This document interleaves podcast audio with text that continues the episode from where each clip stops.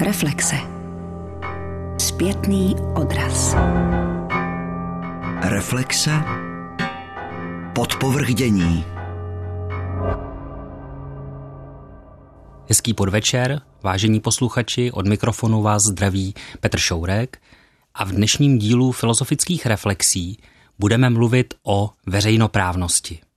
Já vás zdravím z Brna a nesedím tady sám. Brně jsem proto, že je tady se mnou Eliška Wagnerová. Dobrý večer. Dobrý večer. Ono se tak říká, že někoho není třeba už představovat. U Elišky Wagnerové je to možná i pravda, ale já jsem si přece jenom takhle na začátek dovolil takové malé, neobvyklé představení. Události a názory.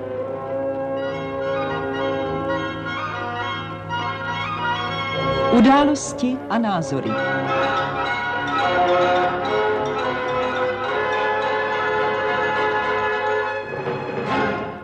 Studio 1, komentáře, poznámky a informace k situaci doma a v zahraničí. Redaktorkou u mikrofonu je Lída Rakušanová. V Praze byla v časných ranních hodinách zatčena celá řada vůdčích představitelů Charty 77. Jedná se minimálně o osm lidí. Mezi nimi jsou mluvčí charty Miloš Hájek a Stanislav Devátý, ten byl zatčen ve Slušovicích, a dále signatáři Petr Úl, Václav Benda a Ladislav Lis. Dalších asi tucet signatářů charty bylo zřejmě zadrženo mimo Prahu, mimo jiné i v Bratislavě, a to už v pátek a v sobotu. Policie se podle informací ze zasvěcených kruhů snažila prý tímto způsobem nejspíš zabránit eventuálnímu setkání signatářů Charty 77 k 19. výročí sebeupálení Jana Palacha. Tak tohle bylo zpravodajství Svobodné Evropy a my známe paní Elišku Wagnerovou jako bývalou předsedkyni ústavního soudu. Místo předsedkyně místo ústavního soudu. Místo předsedkyně, pardon. Senátorku, ale vy jste také pracovala ve Svobodné Evropě. No ano, to bylo v období mojí emigrace, tak jsem dělala freelance teda ve Svobodné Evropě. No a částečně jsem něco dělala právě pro ty události a názory, ale to byla jenom chvilka, to mě moc nešlo. A potom jsem přešla do redakce kultury, kde jsem jednou za, nevím jestli 14 dnů nebo týden, teď už to nepamatuju, prostě dodávala takové statě prostě ten redaktor Jaroslav Dressler poskytoval knihy, které dostával teda od eh, různých nakladatelství a tak, no já jsem je teda recenzovala. Mohla jsem si vybírat, jo, takže teda jsem samozřejmě nerecenzovala teda kulturu, to bych se neodvážila jako takovou tu pravu, ale spíš takové tedy politologie a takové studie tohoto teda typu. Překládala jsem a upravovala editorsky nějaké zajímavé stati eh, z německého tisku, které tam vždycky v sobotu v těch přílohách vycházely a byly úžasné. Takže to vypadá, že jste dělala to, co děláte vůbec asi nejradši No, tak já nevím, víte co, já, já vlastně nerada píšu. Já nerada píšu, protože pro mě prostě to psané slovo je fakt jakýsi závazek, který už nevymažu, jo. A zatímco, když člověk jenom mluvil, anebo mluví, tak eh, přece jenom nemá ten nebo alespoň já nemám prostě ten pocit toho obrovského závazku, kdokoliv mě s tím kdykoliv může znovu konfrontovat, co jsem řekla a já už dopředu vím, že jsem určitě neřekla všechno tak, jak bych chtěla a měla, a už jsem z toho dopředu prostě nervózní. Ono nás asi je víc takových, teda to třeba Vojtěch Cepl, že je ústavní soudce. Ten nenapsal skoro nic a já ho podezírám, že to bylo právě i z těchto důvodů. A nebo byl línej, ale já jsem taky možná teda líná na to psát, teda nevím. Ale určitě jste dělala něco, co děláte ráda, to znamená četla všechny ty statě. To jo, to jo, to teda jako to, to dělám velmi ráda, to jako opravdu to byla pro mě prostě úplně nově objevený vlastně svět, protože já jsem k tomu tady, dokud jsem žila, předtím, do toho počátku 80. let, tak jsem neměla přístup navíc. Vlastně německy jsem se naučila až později, takže se mě staly přístupné i ty prameny, které mě dřív přístupné prostě nebyly. No. A proto jste také tím správným hostem, co jste hmm. tehdy načetla od té doby celou dobu čtete, pro to téma veřejnoprávnosti, protože hmm. veřejnoprávnost k nám přišla vlastně z Německa. Dá se říct, že ano, dá se říct, že ano. My jsme z Německa po listopadu přebírali celou řadu institutů a myslím si, že i tu veřejnoprávnost jsme převzali tam odtud. Teď mluvíme teda o veřejnoprávnosti médií, aby bylo jako jasno, jo protože ono jinak by to mohlo být ještě komplikovanější. Dobře, veřejnoprávnost médií bez pochyby přišla tedy z Německa, ale je zajímavé, jak jsem se teď dočetla, že ona vlastně, ta veřejnoprávnost dnes, veřejnoprávní média tedy dnes, už existují ve všech evropských zemích. Byť tedy v různém rozsahu, jsou tam média přítomná různým způsobem financovaná nebo spíš nefinancovaná, čili není to žádný unifikovaný model, ale ta veřejnoprávnost prostě je přítomná. Čili zdá se, že už i to vypovídá o tom, že je to fenomén, který nelze jen tak odmávnout, ale je potřeba se nad ním zamýšlet a především přemýšlet, proč teda vlastně má existovat vedle té obrovské masy soukromých médií, které bez pochyby se časem vynořily a budou vynořovat. Ta soukromá média, pokud jde o rozhlas a tím spíš televizi, jsou záležitostí až vlastně opravdu posledních let, dekád tedy řekněme, protože to naráželo zase na technické možnosti. Ale tím, jak ta technika jde dopředu, a jak dneska už je to všechno strašně jednoduché, tak už neplatí ty zábrany, které dřív, tedy řekněme, platily pro zejména tu televizi. Dneska to naráží na peníze, no, samozřejmě. My dneska žijeme v takzvaném duálním systému, ano. to znamená, máme tu obrovitou masu soukromých médií, nejrůznějších médií, a potom na druhé straně právě ta veřejnoprávní, ale ta vznikala už trošku dřív, než se ten trh takhle úplně otevřel, ne?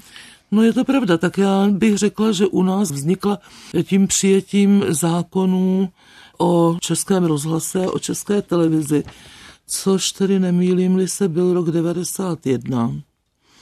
A tím tedy vlastně se nastartovala existence těch médií, byť teda je třeba říci, že ty zákony byly od té doby mnohokrát novelizovány, méně ten, jak jsem koukala teda dnes zrovna ten o českém rozhlasu, více tedy ten od české televizi.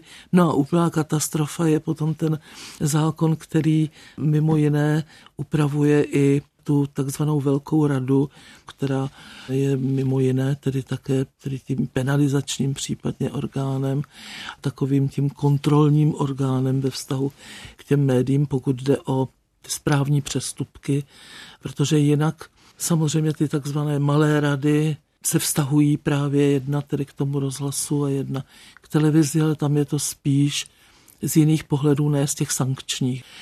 Vy jste řekla, že ten zákon je katastrofa. V čem konkrétně? No ne, on je katastrofa v tom, kolikrát byl novelizován. Já jsem to nepočet, že už mě to nebavilo. Já jsem jenom viděla, že to opravdu muselo být snad 50krát. No tak to si vemte, to je jako docela dost velká šílenost. A to prostě není dobré, no, to není dobré. Ještě se tady vraťme k tomu důvodu, proč ta veřejnoprávnost přišla k nám. My jsme ji víceméně obsali od Němců. Ale jak vlastně vznikla třeba v Německu nebo v těch ostatních západních zemích, kde vznikala přece jenom o něco dřív než u nás? V tom Německu se začala formulovat a formovat v roce 1950 a byla to to Němci i sami píšou, reakce na ten předchozí nacistický režim, kdy veškerá moc byla koncentrovaná a protože média jsou také moc, velmi silná moc, tak samozřejmě byla koncentrovaná také. A byla potknutou tehdejšího samozřejmě vedení státu. Dieser tschechische Staat begann mit einer einzigen ersten Lüge. Der Vater dieser damaligen Lüge hieß Benesch. Dieser Herr, dieser Herr Benesch trat damals in Versailles auf und versicherte zunächst, dass es eine tschechoslowakische Nation gäbe. Er musste diese Lüge erfinden, denn sonst hätten sie gleich feststellen können, dass es zunächst eine tschechoslowakische Nation nicht gibt, sondern dass es Tschechen gibt und Slowaken und dass die Slowaken von den Tschechen nichts haben wollen, sondern selber frei sein wollen. Takže tedy z toho byl učiněn závěr, že je potřeba, myslím si, že ten závěr byl učiněn nejenom ve vztahu k médiím, ale ve vztahu vlastně v celé moci právě, že je potřeba ji rozkládat. Tím vznikla ta myšlenka toho spolku, který jako nesmí být, to, je, to, to jsou ty, ty Ewigkeitsklausel, teda v tom základním zákonu, to znamená klauzule, které nesmí být nikdy měněny když bude docházet k nějakým novelizacím a tak dále. A k tomu patří například právě rozdělení spolkové republiky na ty spolkové země. Spojuje se to právě s tou koncentrací moci, že přece jenom to rozdělení do těch zemí tu moc rozděluje, pochopitelně, protože jsou rozděleny kompetence a tak dále. A ta média v Německu jsou, ta veřejnoprávní, vlastně záležitostí těch spolkových zemí. To znamená, že teda tam je dekoncentrace té moci velmi důsledně provedena. A to byl tedy ten hlavní důvod. Jinak samozřejmě šlo o oddělení od státu protože ta veřejnoprávní média, což je jejich který absolutně podstatný risk, který u nás bych řekla tak trochu právě hapruje, je, že nesmějí být vázány jakkoliv politikou momentální vlády, od té musí být absolutně tedy odděleny. A to jsou teda potom ty konstrukce tedy těch rad, kde v Německu, co jsem se dočetla teď, bylo naposledy ústavní soud v roce 2014 rozhodoval o tom, že tedy ty rady vlastně nejsou konstruovány dobře, tak aby skutečně zajistili to odfiltrování té státní politiky na média a uložil zákonodárci, aby teda to zpracoval ještě jednou a lépe. No tak tento tedy provedl. Udělal moloch, který je tedy 60 člený, což jako si vůbec ani neumím představit, jak ten tedy může dobře jednat. No ale v každém případě smí být v tom grémiu jenom jedna třetina lidí, kteří jsou nějakým způsobem spjati s politikou. To znamená, že jsou třeba členy politické strany a tak dále. Jinak to nesmějí být právě lidé napojení na to. Ten zbytek, ten vlastně je konstituován z lidí právě, kteří jsou úplně mimo tu politiku.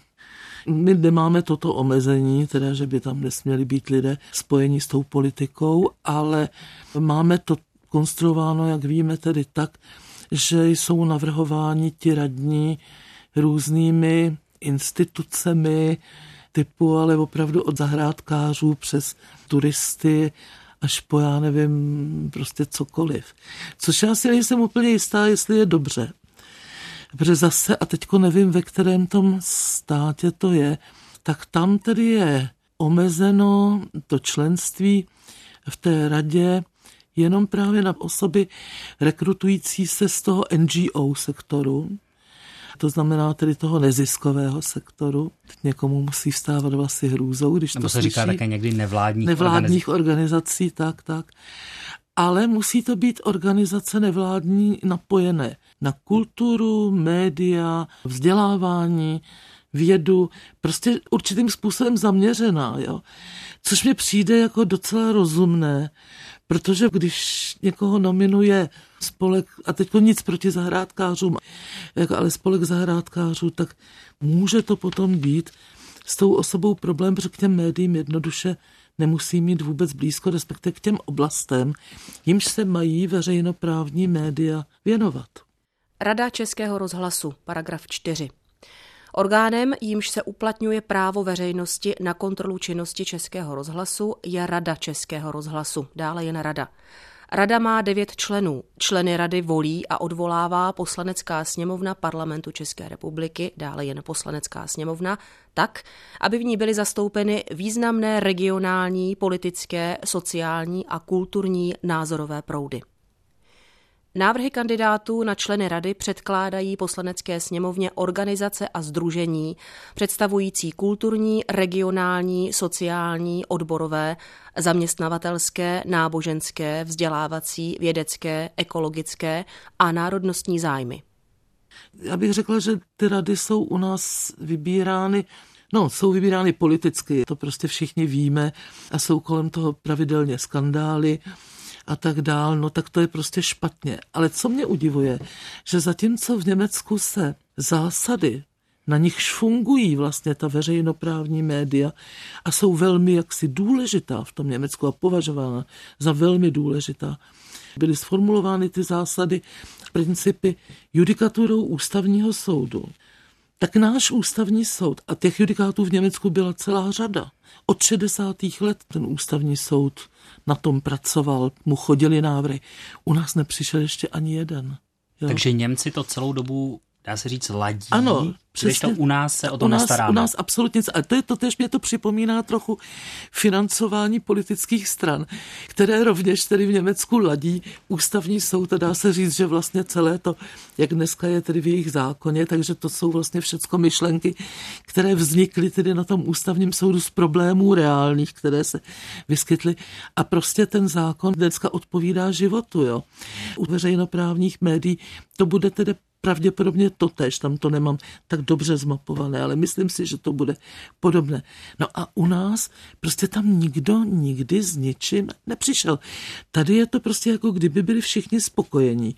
A přitom se ví, že nikdo není spokojen, teda, že jsou tu pravidelně problémy a skandály dokonce, že jo. My sedíme v Českém rozhlase a bavíme se o veřejnoprávnosti. Se mnou tady sedí Martin Groman, historik médií, ano, dá se to tak říct. Vystudoval jste mediální, mediální historii. Mediální studia se zaměřením na historii a specializoval jsem se na české 20. století. My mluvíme o veřejnoprávnosti a nemůžeme se tady tvářit, že českého rozhlasu se to netýká. Český rozhlas je teď veřejnoprávní médium, ale vždycky nebyl. Ne, dokonce se dá říct, že to pojetí veřejnoprávnosti, jako dneska vnímáme a známe, tak je vyloženě moderní, vyloženě současné. To je otázka až po revoluční, po listopadové doby. Rozhlas začal vysílat u nás v roce 23 a byl druhý v Evropě. První byla BBC o rok dříve. Vznikl jako soukromá společnost. To nebylo nijak napojené na stát majetkově, ani tím principem. Prostě soukromníci si založili společnost Radiožurnál a ta začala vysílat v Čechách pravidelné vysílání.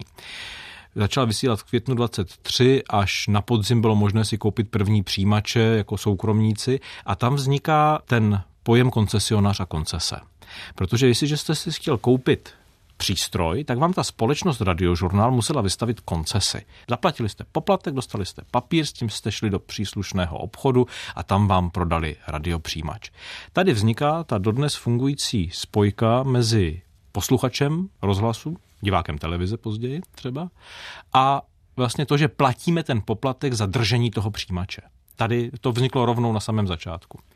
Postupně těch koncesionářů přibývalo, ale jak už to tak v Čechách a v médiích bývá, nebylo jich dost a nepřibývali dost rychle, ale zároveň se ukazovalo v těch 20. letech velmi rychle, že to médium bude podstatné do budoucna, že bude hrát velkou roli v té společnosti. Takže už v roce 25 majoritní podíl v té společnosti kupuje stát. Takže se majoritním vlastníkem společnosti Radiožurnál stává stát a po celý zbytek první republiky je to prostě tak, že patříš většinově státu, ergo kladívko tě ovládá většinově ten, kdo vyhrává volby. V tomto případě to byli agrárníci převážně. Nyní ještě pravděpodobné počasí zítra. Také ve středním dílu republiky silnější oteplení a ubývání sklonu k strážkám. Jinak trvání dosavadního rázu povětrnosti. Vyhlídka na pozítří. Pouze v místech se zmenšenou oblačností slabý noční mráz. Ve dne však dosti teplo. Konec zpráv. Takže ta nejsilnější strana, co se týče vlivu ovlivňovala jaksi dominantně to médium. No ale co mohla tehdy reálně dělat? Mohla maximálně dosazovat šéfy, ale zpravodajství se přebíralo od ČTK a bylo ho poměrně málo a ten obsah toho média byl až do půlky 30. let výrazně apolitický, protože prostě to vznikalo. To byla doba, kdy se to rodilo, kdy se zkoušely nové postupy, zkoušelo se, co to médium umí a co dokáže. Takže to nebylo to médium, které ještě tehdy mohlo dominantně ovlivnit masy. To přichází až kolem té půlky 30. let a nejvíce to projevuje samozřejmě v Německu. Doba předválečná je vlastně to médium rozkročeno mezi soukromé vlastnictví a vlastnění státem. Tam není o žádné veřejnoprávnosti ani slovo. Takže tím objevitelem síly rozhlasu jako skutečného média k ovlivňování mas byl nakonec přece jenom Hitler.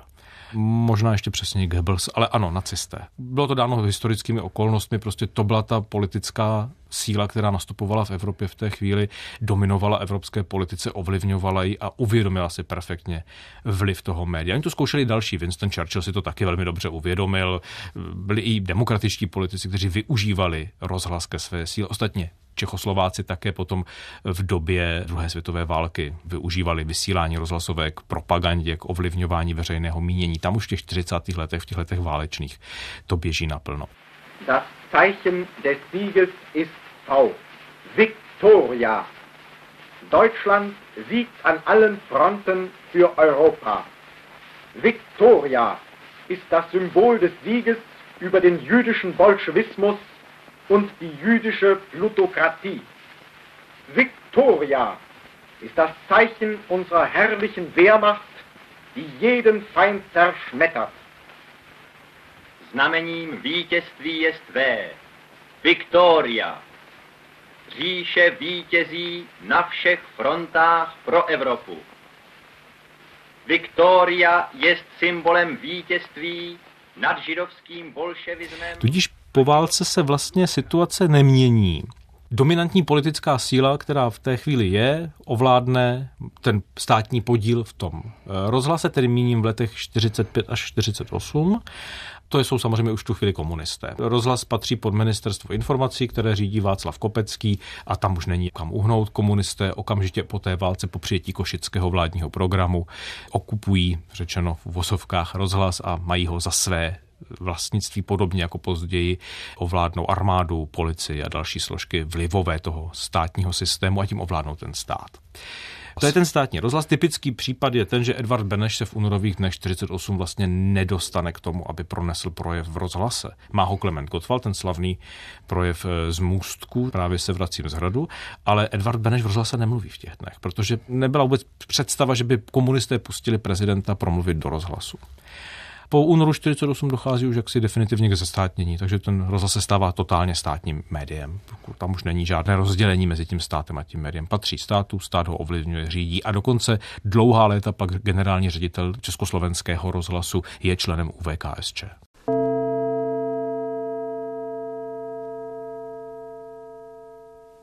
Také dnes v podvečerních hodinách se v Praze na Václavském náměstí schromáždily skupiny lidí, které se pokusili narušit veřejný pořádek a provolávali protistátní hesla. Jejich provokace značně zkomplikovala situaci na tomto místě Prahy. Přes opakované výzvy příslušníků veřejné bezpečnosti k rozchodu nepovoleného schromáždění tyto skupiny neuposlechly, proto proti nim pořádkové jednotky rozhodně zakročily.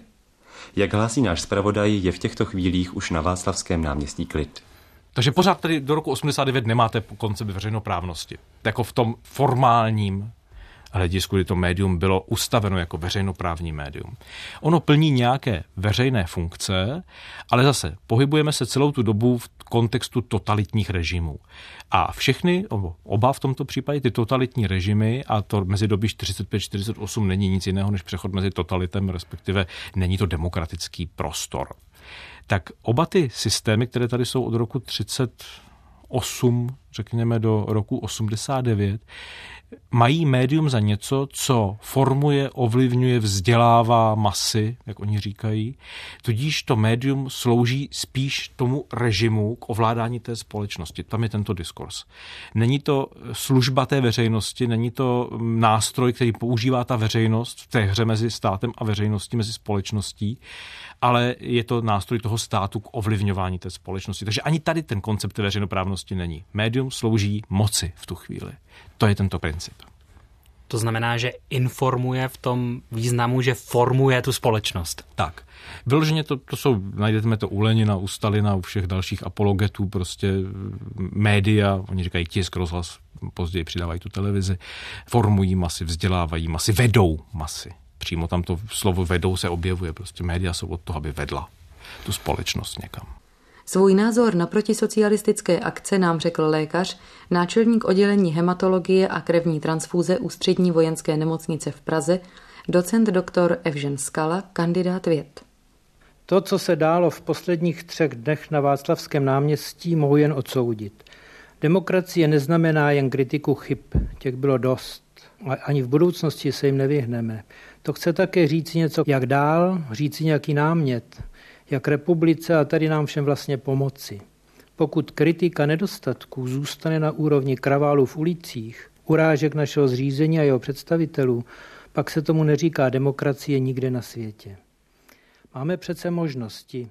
To nevypadá jako nějaká zvlášť eh, krásná historie, když se nad tím takhle zamyslíme. No. Kde se bere vlastně ten mýtos nebo možná ten etický mýtos českého rozhlasu v tomhle kontextu? To musí být od někud jinut, z nějakých těch bočních vysílaček, nebo? Ono se to bere v těch asi dvou zásadních momentech, které jsou připomínány a já i s nimi mám trošku problém. Eh, jednak je to květen 45, kde role rozhlasu je nespochybnitelná, prostě vyzval k povstání, byl těžce zkoušen v tom povstání. Všichni do českého rozhlasu jsou šíleni ze čeští lidé, přijďte co nejdříve. Voláme české vojsko, české četníky, přijďte i hned do českého rozhlasu, přijďte nám pomoct. Přijďte nám i hned na pomoc. Voláme všechny Čechy.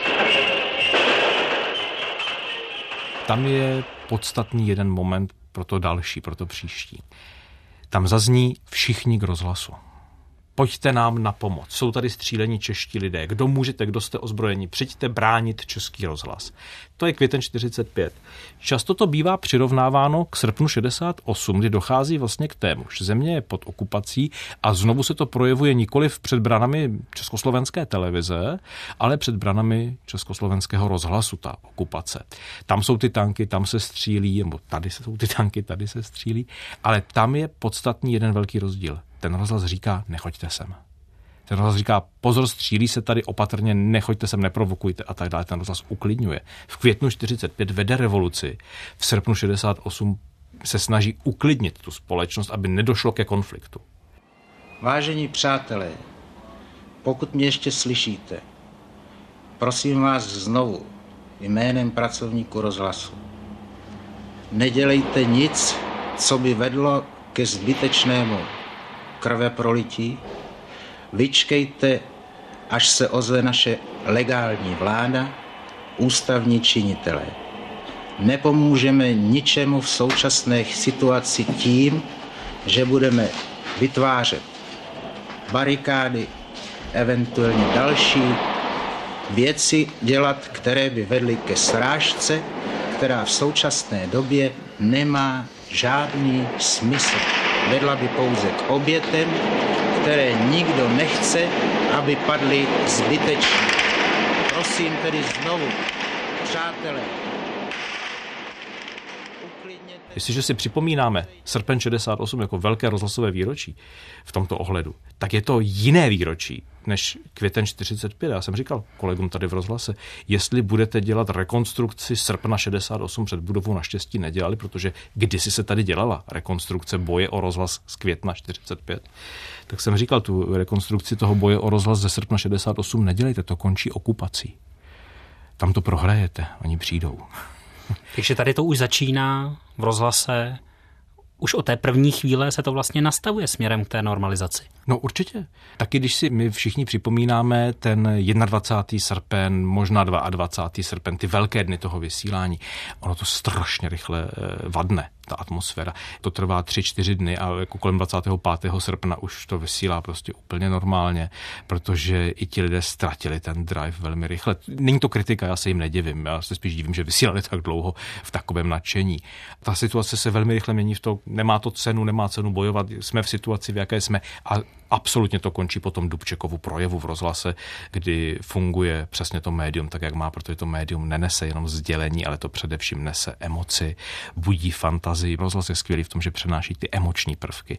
A ten Dubček zajíkající se, nedokončující věty s velkýma pauzama, když čtete ten text jako text, tak je to nic. Tam se prostě nic v tom textu neříká, tam je pusto prázdno téměř. A ve chvíli slyšíte ten projev, to zajíkání jeho a tak dále, tak si říkáte, to ty lidi muselo v té atmosféře, v té situaci totálně složit. Pamatovali si to celý život, jak on chudák v tom rádiu téměř plakal nebo dokonce plakal.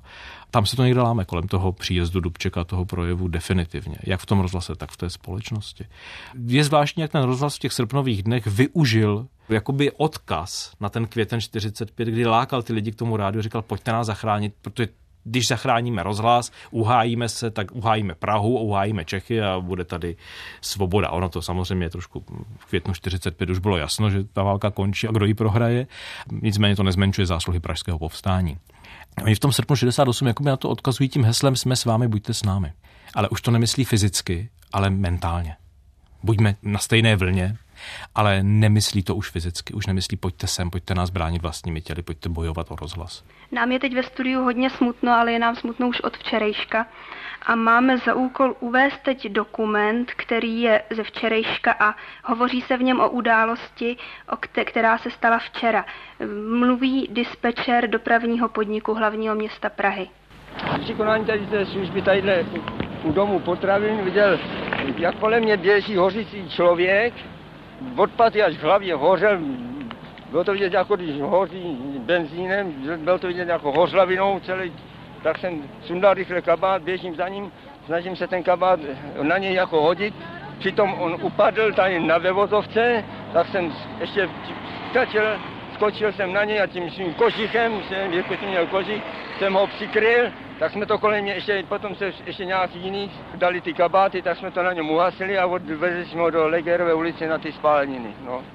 Takže jsme asi ten, ten oheň na něm uhasili, ale bylo to jako hrozný podívaná na toho člověka. Jak to bylo potom v roce 69, tedy respektive jak to bylo kolem Palacha? Tam myslím, že tam už to bylo v podstatě jako ve celé společnosti. Konec konců ten rozhlas se začal už na ten podzim 68 samozřejmě normalizovat. Tady to bylo o to bolestnější, že velká část těch lidí, kteří v té novinářské mediální sféře dělali Pražské jaro a to tak bylo. Prostě společnost vycítila šanci jakési uvolnění, osvobození. Mnozí se neptali, nehleděli vlevo, vpravo a uháněli směr svoboda.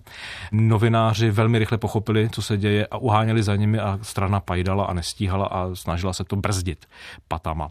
A končilo to, jak to skončilo, že ti novináři byli před tou stranou v tom pražském jaru a určovali mnohem víc, než eh, ta strana chtěla a samozřejmě než chtěla Moskva.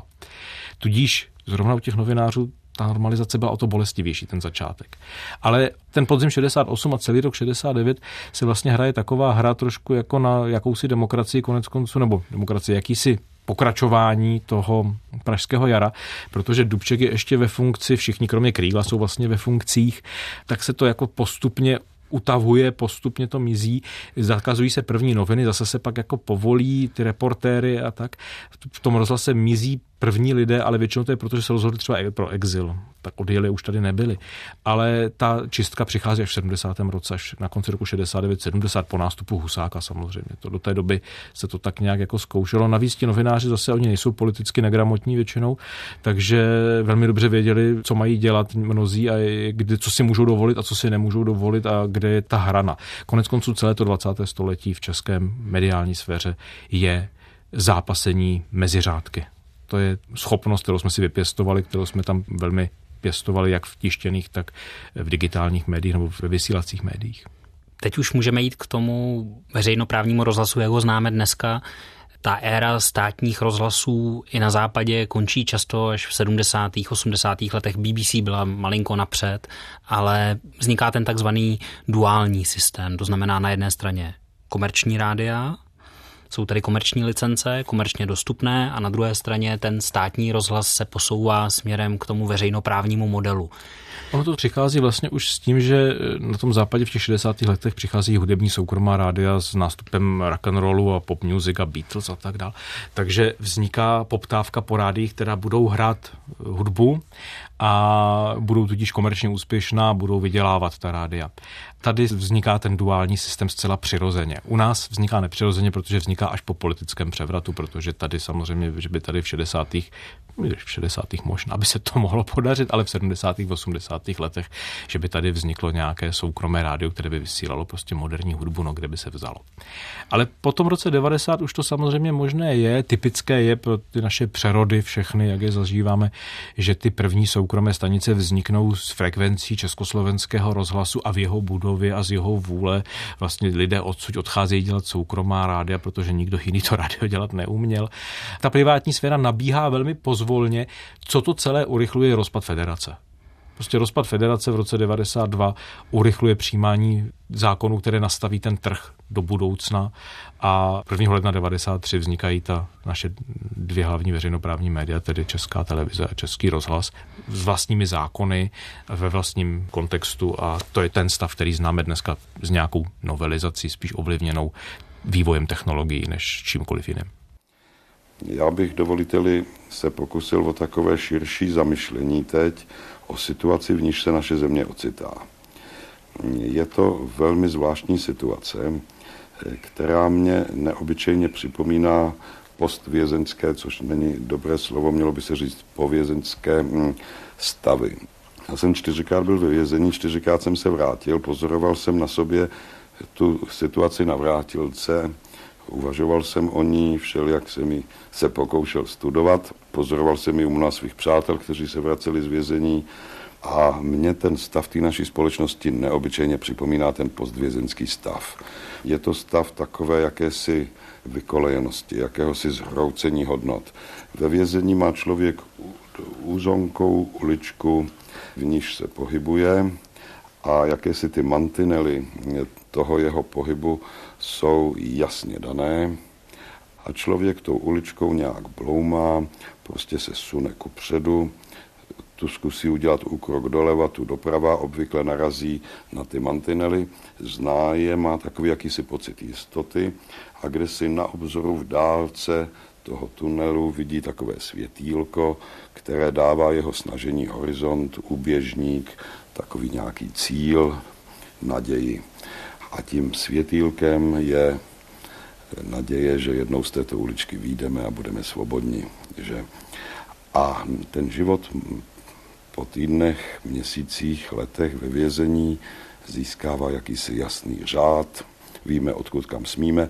Náš život je přesně na minutu předepsán, jiní rozhodují o každém našem pohybu, nerozhodují na nejvýš otěkání našich myšlenek. Od rána do večera myslíme na to, že jednou tou uličkou projdeme, budeme svobodní a neustále sníme o tom, co všechno budeme dělat, až budeme svobodní, máme svůj cíl. A náhle se stane, že výjdeme z té pochmurné uličky, projdeme tou branou vězeňskou a ocitneme se na takovém jásavém slunci svobody. To není pouze metafora. Tam je tma opravdu ve vězení všude v těch chodbách. A, a ten východ z té věznice, to je člověk takový oslněn, barvitosti, tam je všechno šedivý, najednou ten život tak barevný a najednou se ocitá na neznámém nebo zapomenutém terénu svobody a v první chvílích je v takové nekonečné euforii a radosti, že dosáhl svého cíle, ale po nějaké době najednou si uvědomuje, že ten terén vlastně nezná, že si už zvykl na určité mantinely a ty mantinely najednou neví, kde jsou, neví, kde ten terén končí a najednou z toho začíná být trochu rozpačitý, neví, kam míří, kam jde, protože to světýlko na konci zmizelo. Zmizela ta perspektiva, ten úběžník, co si k čemu si míříme, po čem toužíme, ta naděje. Ona se jakoby splnila a zároveň rozplynula.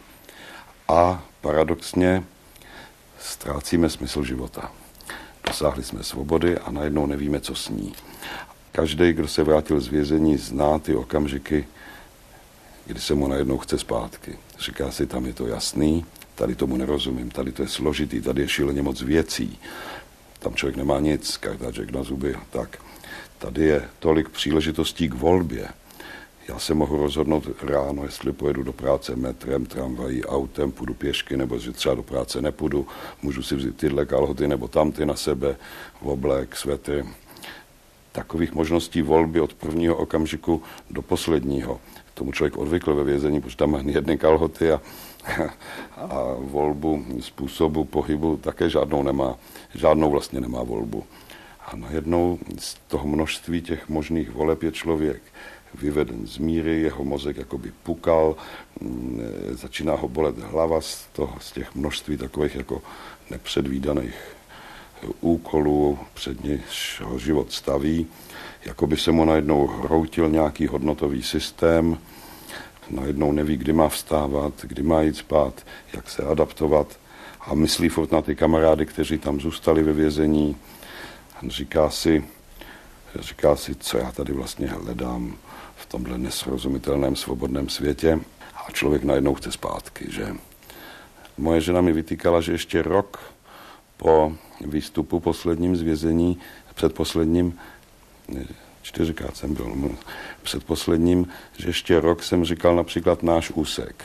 Myslel jsem tím ten úsek, na kterém jsem byl na Borech. Říkal jsem na našem úseku tak a on, on říká, jaký tvůj úsek, že já jsem mluvil v přítomném čase o tom vězení, ačkoliv to byla dávno minulost. Měl jsem říkat jakýsi jejich úsek. Člověk to v sobě jako takto nese, tu vzpomínku na ten život, který měl řád a v podobné situaci se mi zdá se ocitla naše společnost. Ten náš systém je podobný, řekněme, systému německému, asi nejvíc, ano. britskému do jisté míry, tam je trošku jiná role těch kontrolních prvků než u nás. Oni nemají tu jednu radu, oni mají nějaký board ředitelů, který se o to stará, o to médium, ale ta kontrola probíhá mnohem víc i z, ve občanské společnosti. Vznikají samovolně spolky pro kontrolu BBC a mají své slovo, jako tam je to bráno v potaz. Tam jsou prostě společnosti, které hlídají třeba jazyk na BBC a sledují chyby a ta BBC tomu naslouchá nějakým způsobem. Takže ta Británie je velmi specifická v mnoha ohledech, i v tom mediálním je velice specifická, protože pracujete se společností, která má prostě dlouhodobou kontinuitu vývoje té občanské společnosti, politického systému, mocenského systému a tak dále. To se nedá dobře srovnávat. A ten německý příklad je vlastně velmi blízký, taky jsme ho konec konců zdatně z toho Německa kopírovali při tom zakladatelském období, takže tam samozřejmě se nabízí to srovnání. V Německu stejně jako u nás existují právě velmi často pochybnosti o tom, jaký velký vliv mají mít politici na to vysílání, ale třeba ten francouzský systém je jiný, tam to funguje jako u nás jenom kolem voleb, ne? Tam to funguje, ano. To, co my zažíváme kolem voleb, že politické strany mají svůj vymezený čas, tak tady se to je malý čas a je to vymezeno reklamními spoty v podstatě. Tak ve Francii je to tak, že tam to státní médium, nebo to veřejnoprávní médium má prostě jisté plochy, které se rozdělí podle výsledků ve volbách a ty plochy si ta patřičná politická uskupení pak obhospodařují, ale zbytek toho času spravuje normálně za zachování jakýchkoliv redakčních svobod ta redakce toho média a vykazují pouze, ano, odvysílali jsme vaše časy a měli jste tam ty a ty pořady, které jste si objednali nebo chtěli a nazdar. A zbytek si to médium už jako koná normální žurnalistiku, normální obsah. Je to taky cesta, jak to dělat. Já bych úplně nebyl příznivec jakýchsi velkých změn u nás v tom konceptu, protože my pořád máme spíš problém ten koncept, který jsme si ustavili, naplňovat. Takže když to neumíme naplnit, tak to vyhodnotit tak, že tohle jsme neuměli naplnit pořádně a nechováme se k tomu, jak, jak jsme si přece vzali na počátku těch 90. let, tak honem změníme systém a ten zase nenaplníme, no to nás přivede do, do špatného konce. No tak ono teda jako, dobře, tak především já si myslím, že ten problém je v tom obsazování prostě těch rad, které mají největší vliv na fungování těch médií. A v té studii, která byla loni publikovaná, tak se píše tedy méně, ale přesto tedy o České republice. A cituje se tam jakýsi výzkum, který prováděl Open Society Fund v roce 2005 a zjistil, že tedy ty rady kopírují mocenské složení, nebo rozložení, jak oni to píšou, rozložení, rozložení politické moci v poslanecké sněmovně. A to tedy ovšem bylo rok 2005, to znamená šlo o rady, které byly patrně voleny v době opoziční smlouvy. Samozřejmě kriticky to píšou, že jo.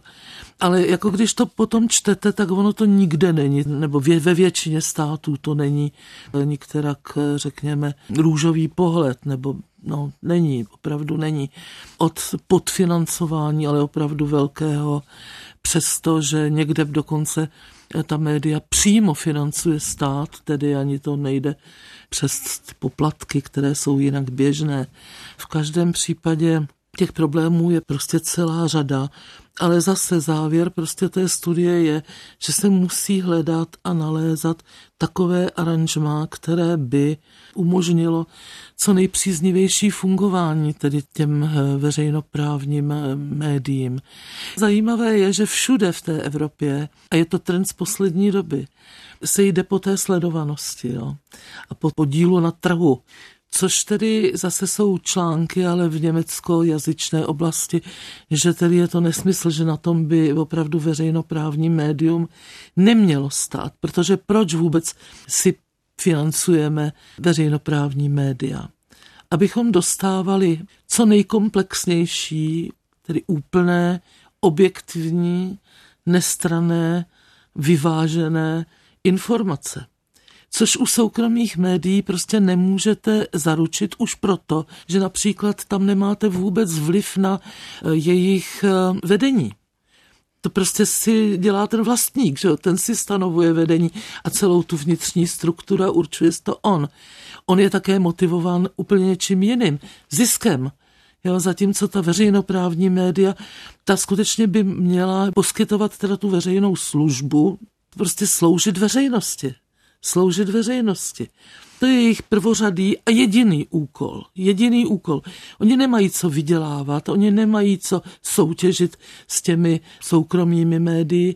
Oni mají svůj vlastní úkol, který je teda velmi těžký, protože mají-li opravdu odpovědně dělat eh, to, co mají a zachovávat ty maximy, které jsem zmínila, tak je to velmi, bych řekla, náročné, i finančně náročné, protože jednoduše těch zdrojů oni musí získávat mnohem víc, než tedy ten soukromý vlastník, který prostě to nějakým způsobem odmávne, no a pustí. No.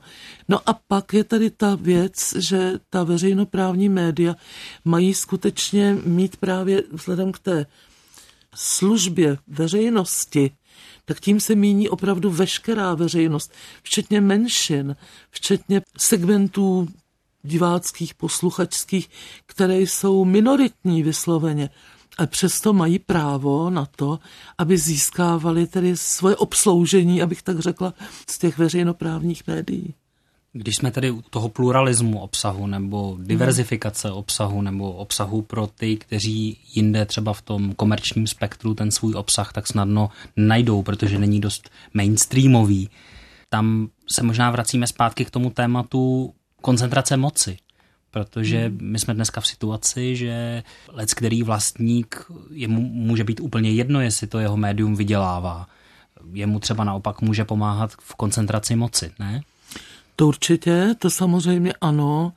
A podívejte se, samozřejmě se taky o tom mluví, jestli je to vůbec možné a anebo jestli to by mělo být úplně zakázáno, koncentrace médií, těch elektronických a tedy tištěných. To je už je prostě moc. A jsou typy lidí, kteří jsou do té míry nenajedený, skoro by se chtělo užít tedy expresivnější výraz, kteří prostě s chlapstou s odpuštěním všechno. To byla ta berlusconizace v Itálii těch, těch médií, ale k čemu to vedlo? Tam byly asi tři kanály televizní veřejnoprávní, ale bylo známo, že tedy ty kanály mají rozdělené ti, co se podíleli teda na té moci, političtí hráči, jo. To prostě přece nechceme, aby se u nás tedy eventuálně hold něco takového dělo. Ta argumentace těch, kteří byli proti médiím veřejné služby nebo minimálně proti výši toho poplatku, nebo dokonce proti placení toho poplatku ve Švýcarsku, ale podobně i v Dánsku a v Německu, vždycky znovu se opakoval ten týž argument. Já to neposlouchám, proč bych to měl platit? Co by se na tohle dalo říct? Nebo dá se na to něco říct? Je ta no, argumentace správná? Ne, ta argumentace je lichá. No možná, že to neposlouchá, ale zaprvé se to ani nedá zkontrolovat, teda dost dobře, pokud nechcete být napíchnutý pod online sledovaný, že jo, tak to asi nikdo by nechtěl. A to, co nelze zkontrolovat, tak je obtížné tedy nějakým způsobem legislativně upravovat, protože jak se to pak má vymáhat nebo nevymáhat. Takže potud už je to nonsens. A za druhé tedy, víte, možná, že to neposlouchají teď, ale může přijít čas, kdy i jim budou zapotřebí právě ty objektivní, nestrané, vyvážené informace a o věcech, o kterých ta soukromá média ani nereferují, že si uvědomme, že soukromá média nemusí referovat teda o všem. To je jako vlastně není jejich povinnost. Oni si vyberou, o čem budou chtít referovat. Zatímco tedy u těch veřejnoprávních médií ty musí ovšem referovat, ovšem. Takže může přijít prostě doba, kdy i oni budou potřebovat informace, které jinde nenajdou.